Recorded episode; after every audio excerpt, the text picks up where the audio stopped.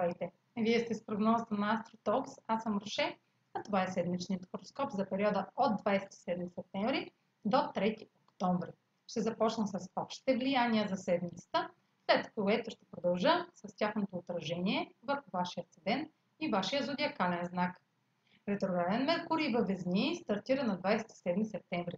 Предстои последната за годината ретроградна фаза на Меркурий и тя отново както предходните две, през февруари и през юни, е във въздушен знак.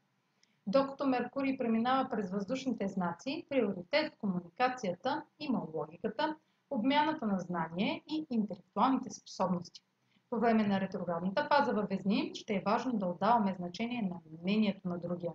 Темата може да проследите във видеоматериала за ретрограден Меркурий във Везни в YouTube. На 30 септември Венера в Скорпион е в квадрат с Юпитер във Водолей което усилва възможностите за развитие на нещо познато, докато се разширява готовността да вложим ресурси в едно начинание, връзка, изкуство, продукт или имот без колебание.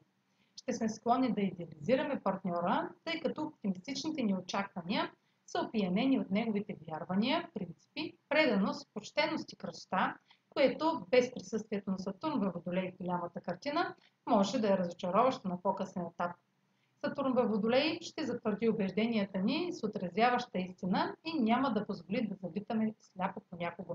В същото време Слънцето е в тригон с Сатурн във Водолей. Това, което е устояло на предизвикателството на времето, ще е подкрепено от прогрес и видим потенциал за траен успех. Правилата ще бъдат приемани леко и поетата отговорност към ангажиментите ще се отплати съвсем скоро. На 1 и 3 октомври Марс и Слънцето са в опозиция на Херон в Овен – така че следете за уязвимост, която ще бъде напълно изложена на показ. Отново ще дойде време да се сблъскате с тази слабост и ще е невъзможно да я избегнете. А сега проследете как ще се отразят тези енергийни влияния на вашия седен и вашия зодиакален знак. Седмична прогноза за седен Водолей и за зодия Водолей.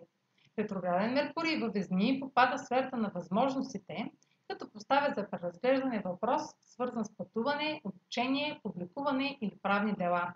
Може да получите объркваща информация или отлагания поради липси или грешки в документ.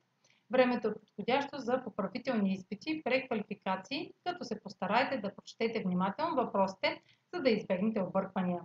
За да разберете повече за текущия ретрограден Меркурий, проследете видеото в края на този материал.